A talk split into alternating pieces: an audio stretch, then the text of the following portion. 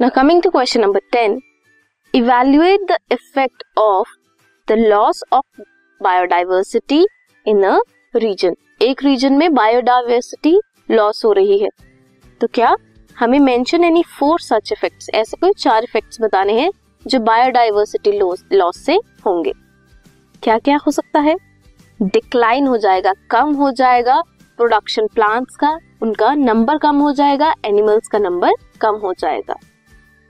Lower resistance to environmental perturbations such as drought.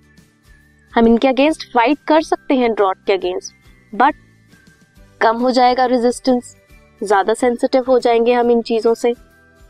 Increased variability in certain ecosystem processes such as plant productivity, water use, pest and disease cycles.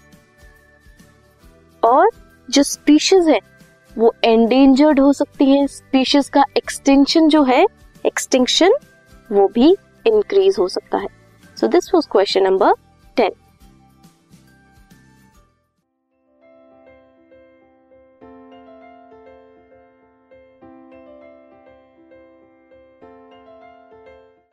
This podcast is brought you by Hubhopper and Shiksha Abhiyan.